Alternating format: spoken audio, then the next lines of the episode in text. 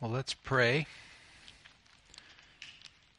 Ask God to make this time in His Word fruitful, and then we'll get into this passage. Let's pray.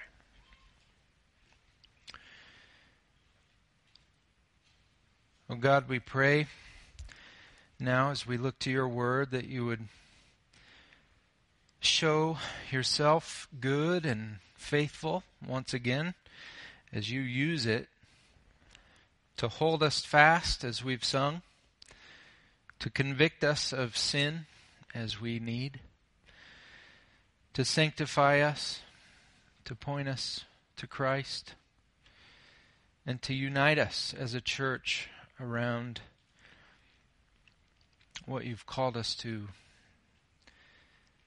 Lord, use your word in ways that we can't expect, surprising ways that are better than what we can ask even now. Use it for your glory and for our good. In Jesus' name, amen. Well, we are, uh, we're getting very close here to the end of our journey through the important letter of First Timothy. Next week, um, actually not next week, well, forget it. Three Sundays from now, believe it or not, will be our last exposition in the book, at least for now. Um, and this week we're going to focus in on verses 11 through 16 here of 1 Timothy chapter 6. So if you got a Bible, go ahead and get there. This passage is really about the right way to bring reformation to the church. The kind of reformation whereby a church becomes a more faithful church, as is the subject of this letter. One that's increasingly faithful to God, one that is increasingly faithful with the gospel, and increasingly faithful to God's written word, the Bible. Timothy has been stationed here in the Ephesian church to help bring needed reformation to the church, both reform in their teaching and their doctrine, namely in helping the church avoid and confront and, and oppose false teaching and false teachers who are seeking to make something other than the gospel of Christ central in the church.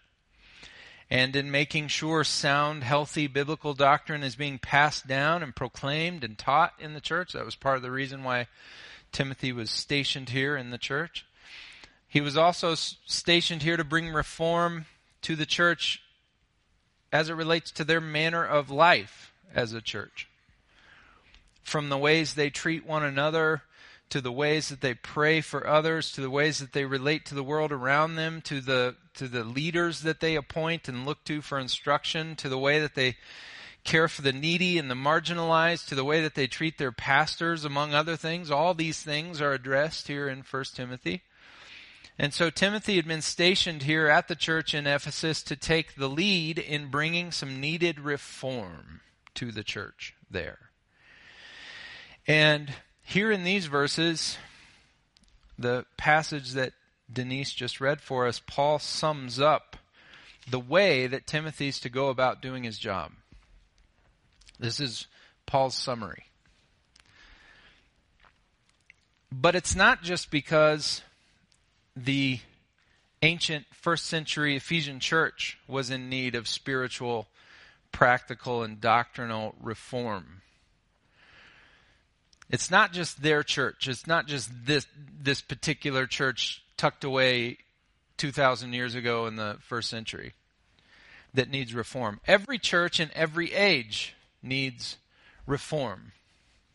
We all need it just like they did.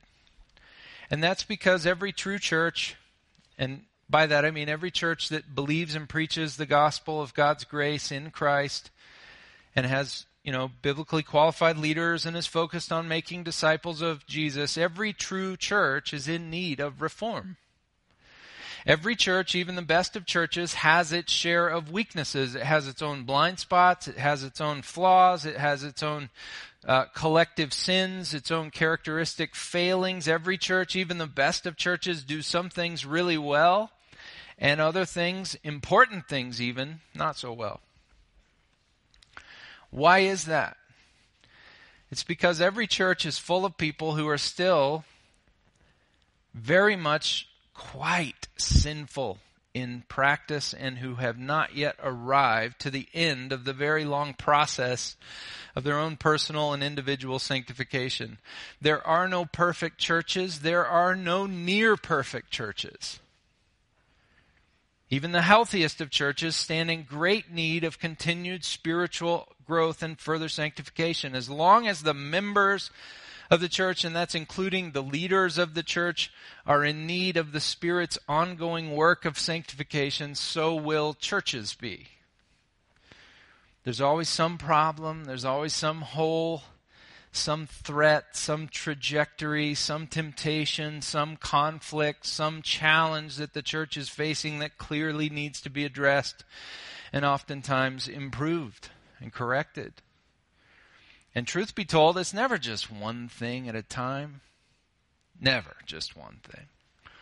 It's a bunch of things all balled up together all at once, all the time, which means that the church is always in need of great reform, great growth and change and transformation and sanctification. And everyone knows that who's been around the church for any length of time. Everyone sees ways the church can grow. You can walk into a church and spend a couple of weeks there and start to get a sense of the ways that that church is weak and the way that that church needs to change and grow. And the longer you spend in the church, the better your, more clear your vision come, becomes. The question is how can the members of the church, including the leaders of the church, go about pursuing and promoting and producing growth and reform in the church? How can they do it? Or better, how should they do it? And that's what this passage is ultimately about. Paul here shows Timothy the right ways the faithful ways to bring about needed reformation in the church. And what he says is as helpful for us as it was, I'm sure, for Timothy. So, what we need to see here, what we're going to walk through as we uh, get into this passage, are six ways. Six ways that church leaders and church members can bring about or can pursue needed spiritual reform in the local church. If you want to be an agent of positive change, which I hope that you do, of, of spiritual transformation in the church, these are the ways to go about it, to, to see it happen. So, way number one. Way number one is urgently avoid all corrupting ministry practices. Urgently avoid all corrupting ministry practices. Verse 11, if you look at verse 11, starts out simply. Uh, Paul says, But as for you, O man of God, flee these things. The things that Paul's referring to here are the things of verses 3 through 10, the characteristics of those false and unfaithful teachers that he laid out in those verses that we looked at last week. Namely, we'll walk through them again just real quickly by way of review. We're talking about the characteristics of novelty first, teaching unique, original, new ideas that are not faithful to the old, ancient, written Word of God and the good news of the gospel. We're talking about the, the characteristic of pride, which Paul points out of unfaithful teachers, people who think high thoughts about themselves, about their own religious ideas, their own opinions about God, and their own personal standards of righteousness that they then impose on other people. We're talking about the, the characteristic of division. Division bringing dissension into the church by way of just incessant, constant, needless debates and arguments over non essential issues and other problematic issues.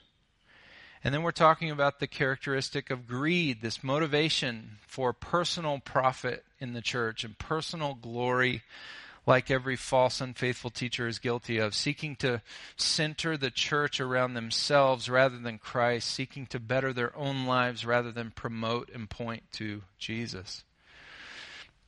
These are the things that Paul's calling Timothy here to avoid. Avoid these things. And truly to avoid them at all costs. I mean, he says, flee these things, like run from them, escape them, seek safety from them, get as far away from these things as possible. Why? Because they tear down churches.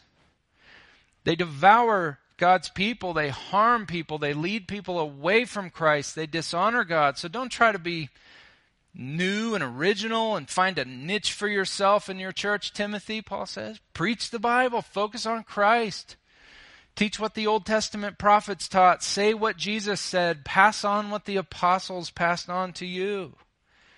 And then don't think highly of yourself and your own personal opinions about our God, Timothy. Paul's saying, get over yourself.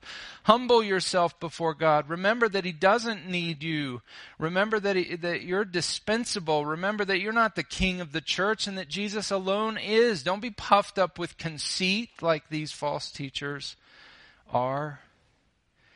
Take Christ seriously, take the Bible seriously, take your ministry seriously, and take yourself lightly.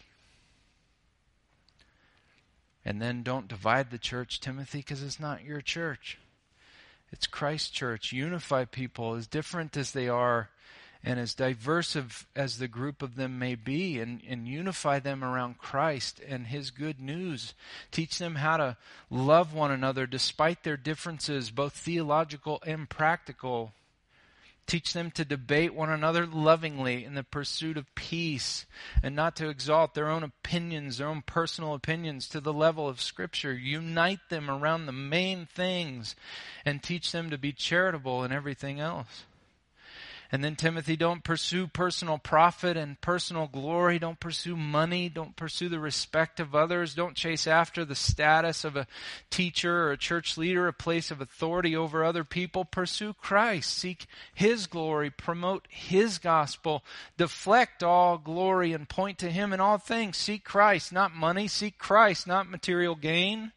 Seek Christ above everything else in this life and let Him and the goal of being faithful to Him and the hope of being found faithful by Him drive you in everything you do as a leader in the church. What's Paul saying? Flee all corrupting ministry practices. Could be novelty, pride, division, greed, could be pragmatism, just doing whatever it takes to get results. Could be legalism, you know, imposing man made rituals and man made rules on people as if their keeping or not keeping of those rules is the standard of whether they're really godly or not. Avoid ritualism, just making worship in the church and the gathering of the church about going certain through certain rituals and regarding those rituals as possessing power in and of themselves to change people. Could be just man centeredness. Avoid that. Flee from that. Self centeredness, the idea that you and your ideas are the savior of the church. This isn't just for church leaders, this is for all of us. Avoid motivations, repent of motivations that make you think the church is about you that it's about your desires, your aspirations, your goals, your needs, your opinions.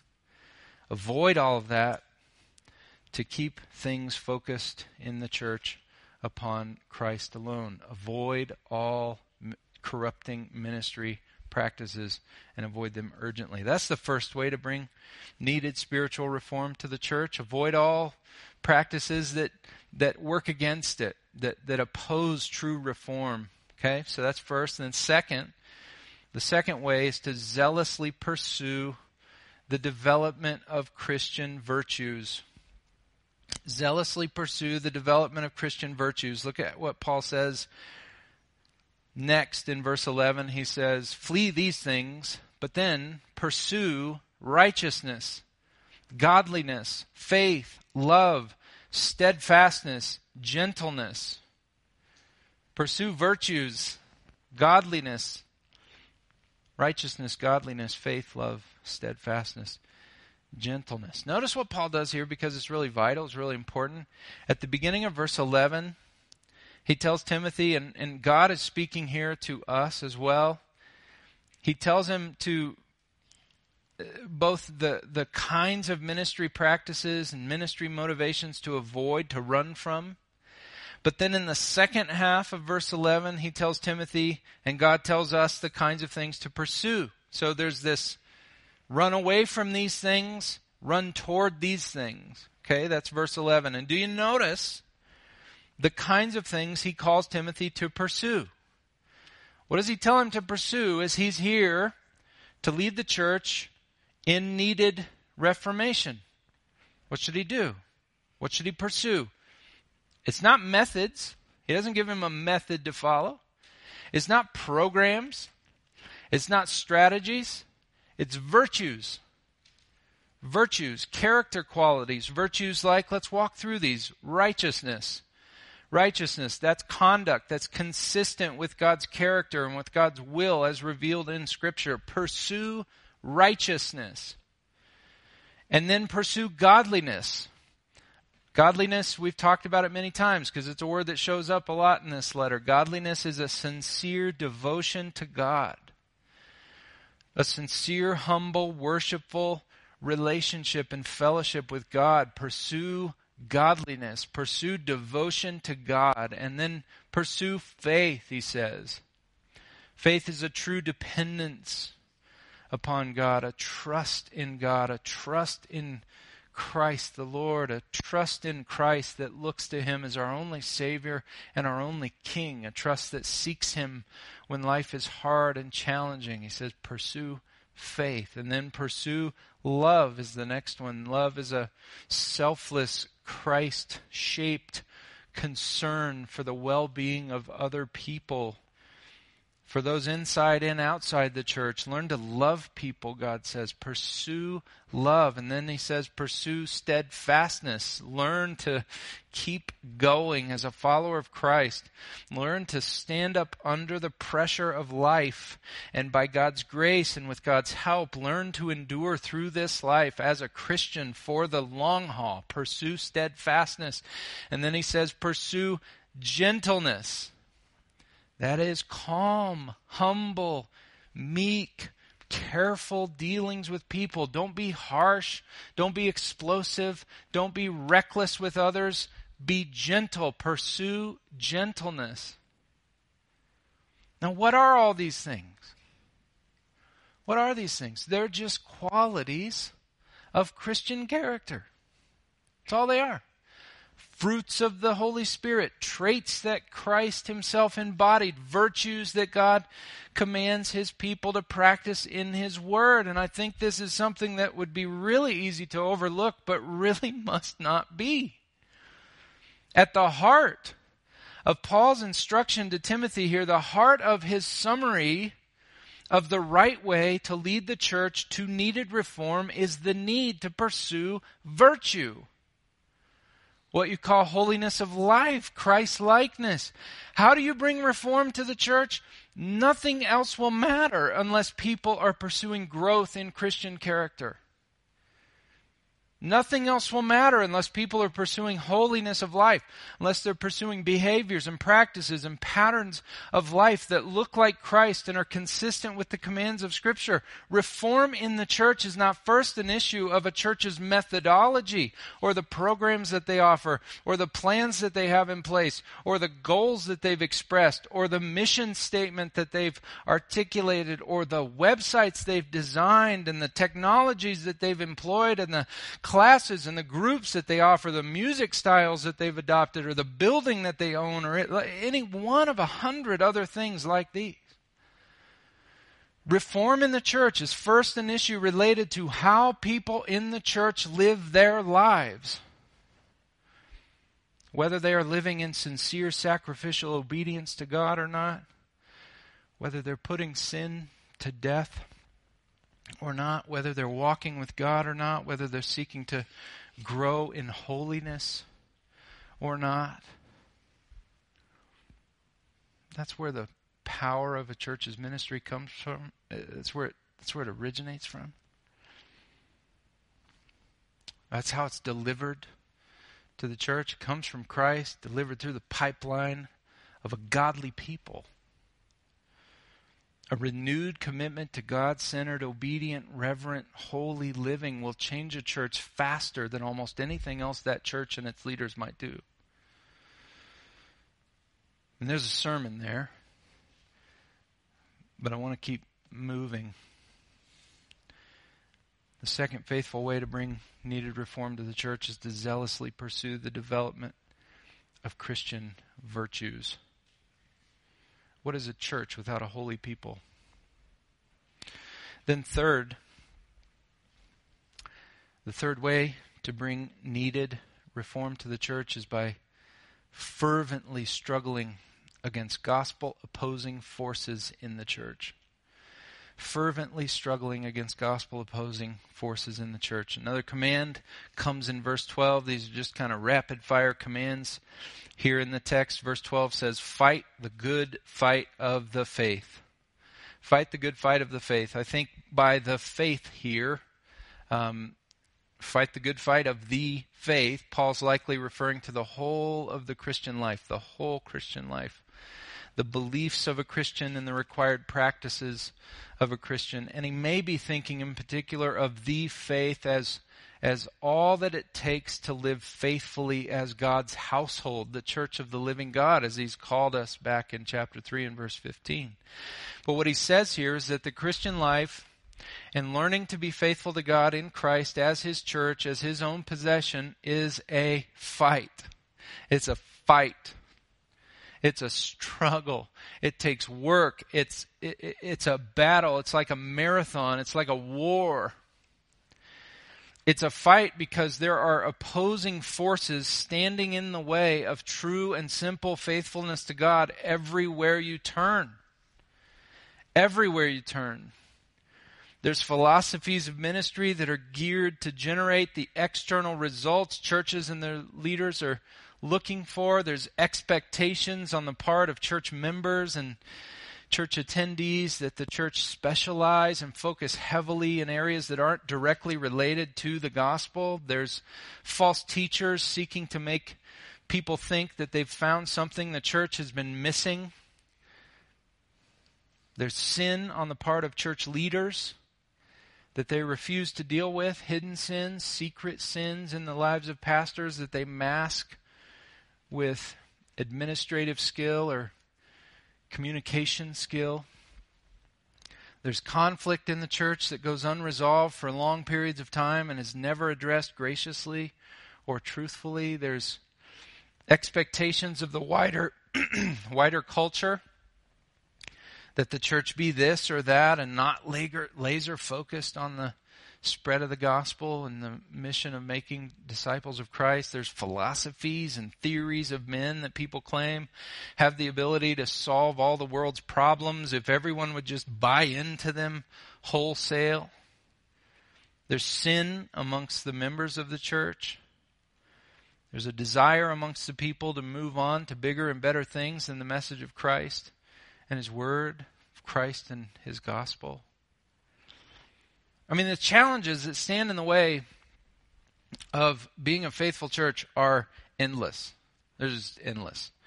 They come at the church, they come at church leaders at every single turn. There is no rest, there is no reprieve, there's no vacation from this. There's rarely a day when some opposing force or another doesn't try to get a foot in the door of the church. And so continuing to be faithful to God and growing in faithfulness to Christ as a church requires vigilance.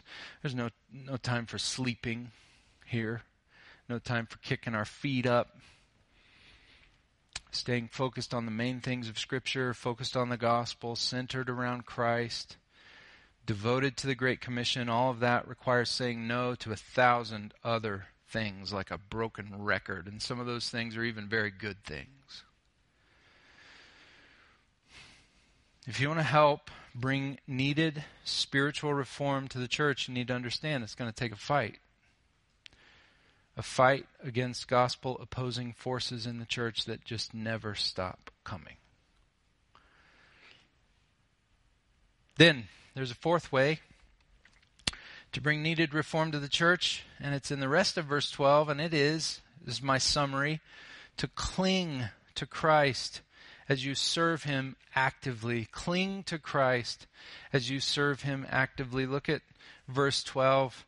Uh, the rest of verse 12 there. Take hold, Paul says, of the eternal life to which you were called and about which you made the good confession in the presence of many witnesses. Now, the construction of this verse is, is pretty interesting and it's a little uh, difficult and it is worth a little reflection. The command, the simple command is take hold of the eternal life. Take hold of the eternal life. And the eternal life here is shorthand, I think, for the for all the, the life and the resources that Timothy has been given in Christ, that we all who are in Christ have been given. So then, if we spell it out here, the command is cling, hold on to the truth that you have been saved from the wrath of God through Christ. Cling to the reality that you have been forgiven of your sins because of Christ's blood hold on to the truth that you are God's son by way of adoption in Christ by the Spirit of God. Hold tightly to the truth that you have access to God and that God is with you to help you in all that He calls you to do. Lay hold of God in prayer. Pursue Christ in His Word. Know that He is with you. Enjoy the fact that He is for you. Remember that He will never leave you. Take hold. Take hold and hold on to the eternal life. That's essentially what we've done already this morning, right? In our in our time together in our singing in particular, we're taking hold of the eternal life. No condemnation now I dread. Jesus and all in him is mine, alive in him my living head and clothed in righteousness divine. Bold I approach the eternal throne and claim the crown through Christ my own amazing love.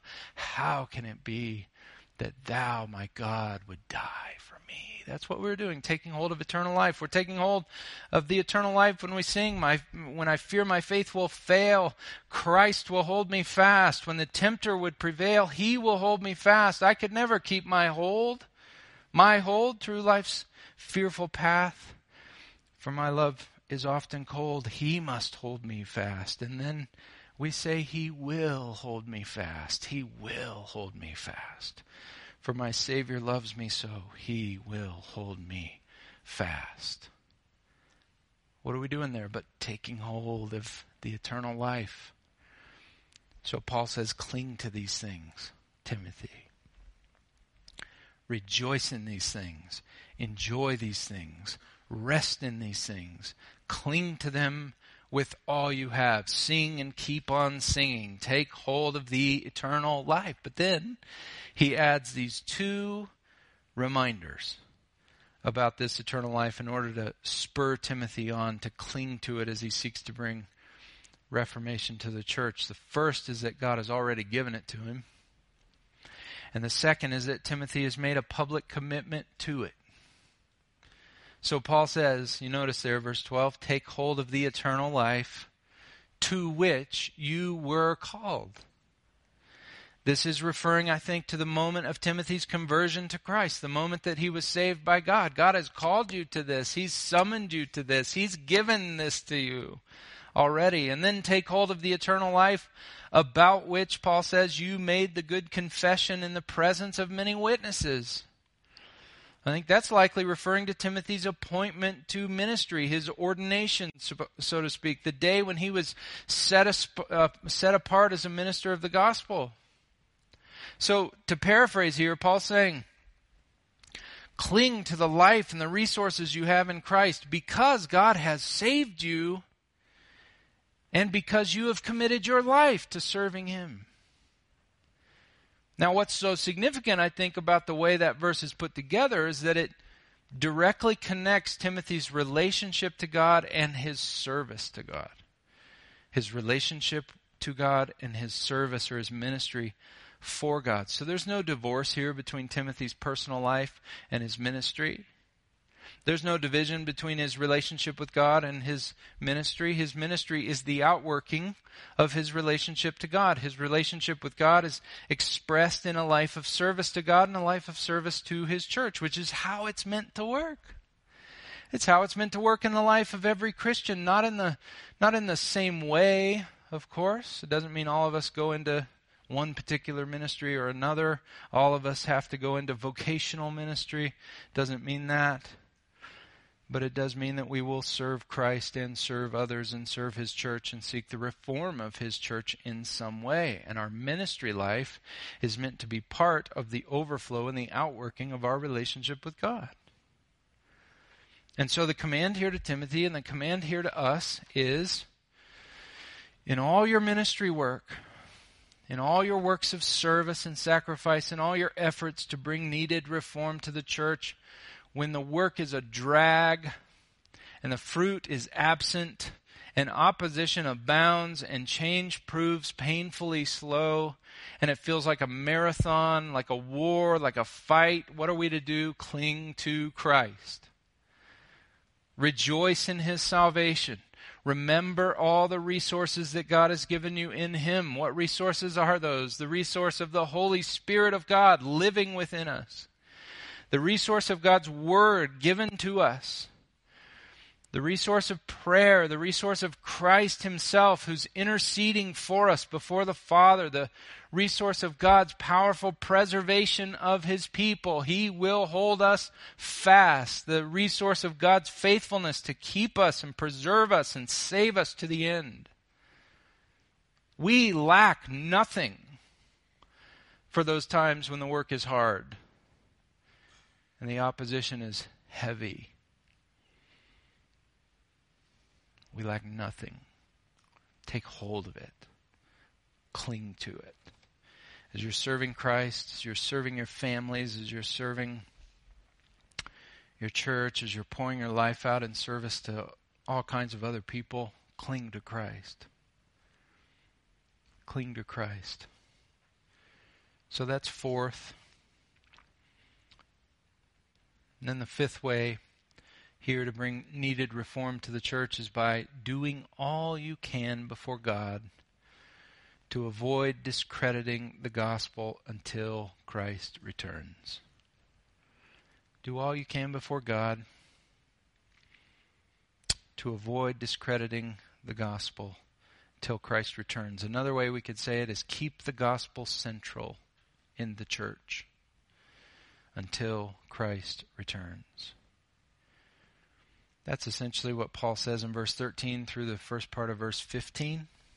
He says, I charge you in the presence of God, who gives life to all things, and of Christ Jesus, who in his testimony before Pontius Pilate made the good confession, to keep the commandment unstained and free from reproach until the appearing of our Lord Jesus Christ, which he will display at the proper time. Now, we're going to come back to some of this next time, specifically the, the, the nature and the ground of this charge, the presence of God who gives life to all things, and of Christ Jesus who claimed to be the Messiah even in the face of opposition and impending death. We're going to come back to some of those things, but for now, look at the charge. What is the charge? Paul says, I charge you to keep the commandment unstained and free from reproach until the appearing of our Lord Jesus Christ, which he will display at the proper time.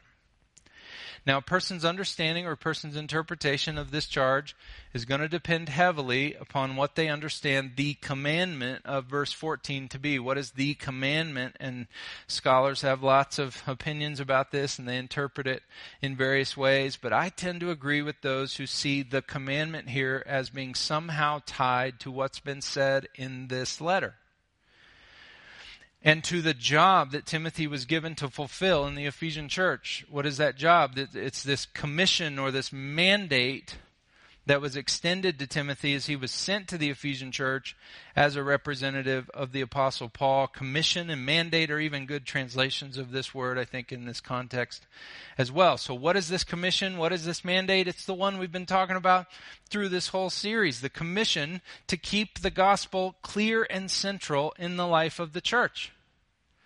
That's the commission, whether it means confronting teachers and people in the church that are that are seeking to displace it from a place of centrality in the church through their emphasis upon you know irrelevant theological fine points or human traditions or outright false teaching.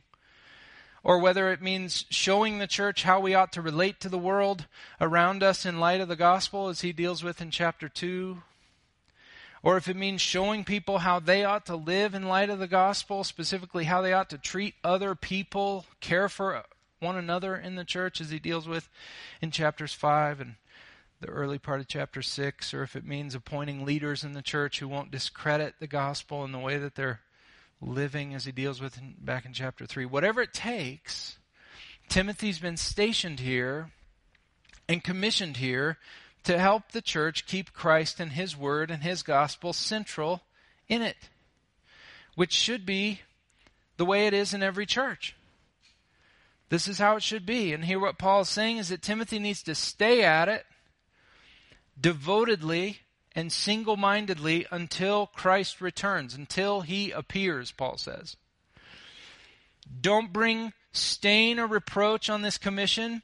Don't mix in anything or put effort into anything that doesn't keep Christ central in this church. Stay at this thing until he appears, until he comes back for his bride, until he returns to the world to rule as king. Keep the gospel central until Christ returns. And I don't think this means that Paul thinks Timothy will actually see the return of Christ. I'm guessing that he probably hoped that he would, or that Timothy would, as every generation of Christians rightly does and should.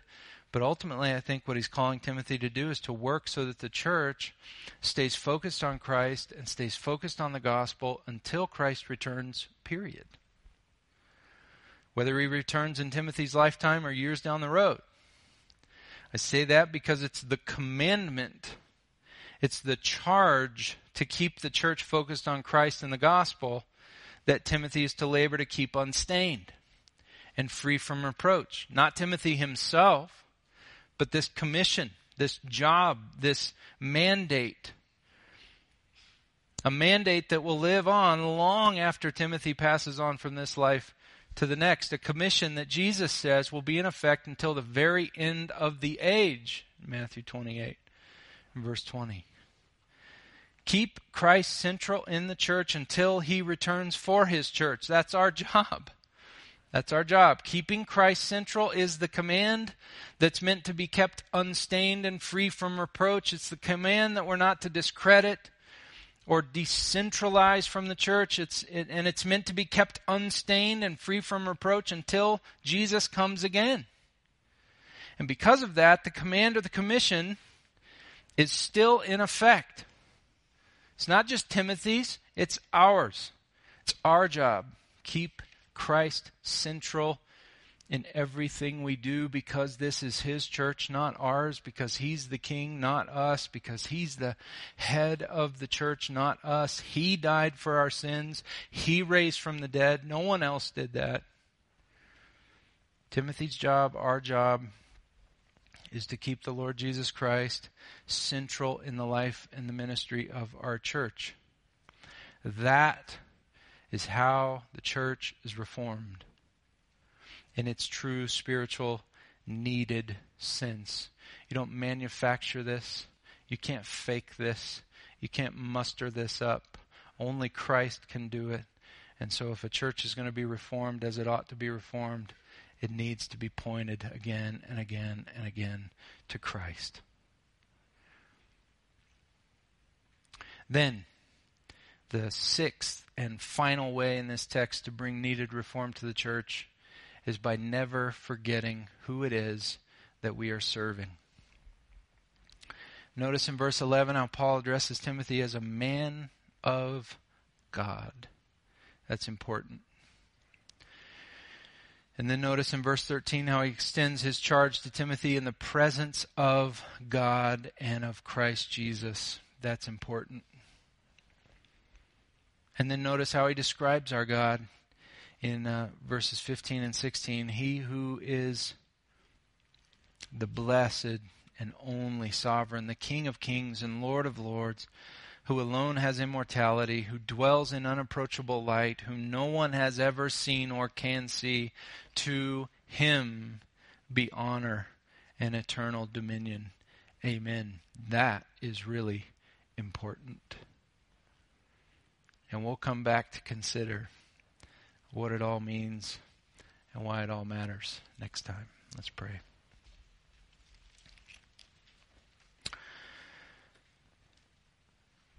Oh, Father, I pray that you would help us to see, in light of this text,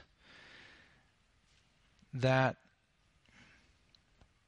the process of your church's transformation, the process of reform in your church is the process of individual Christians' sanctification.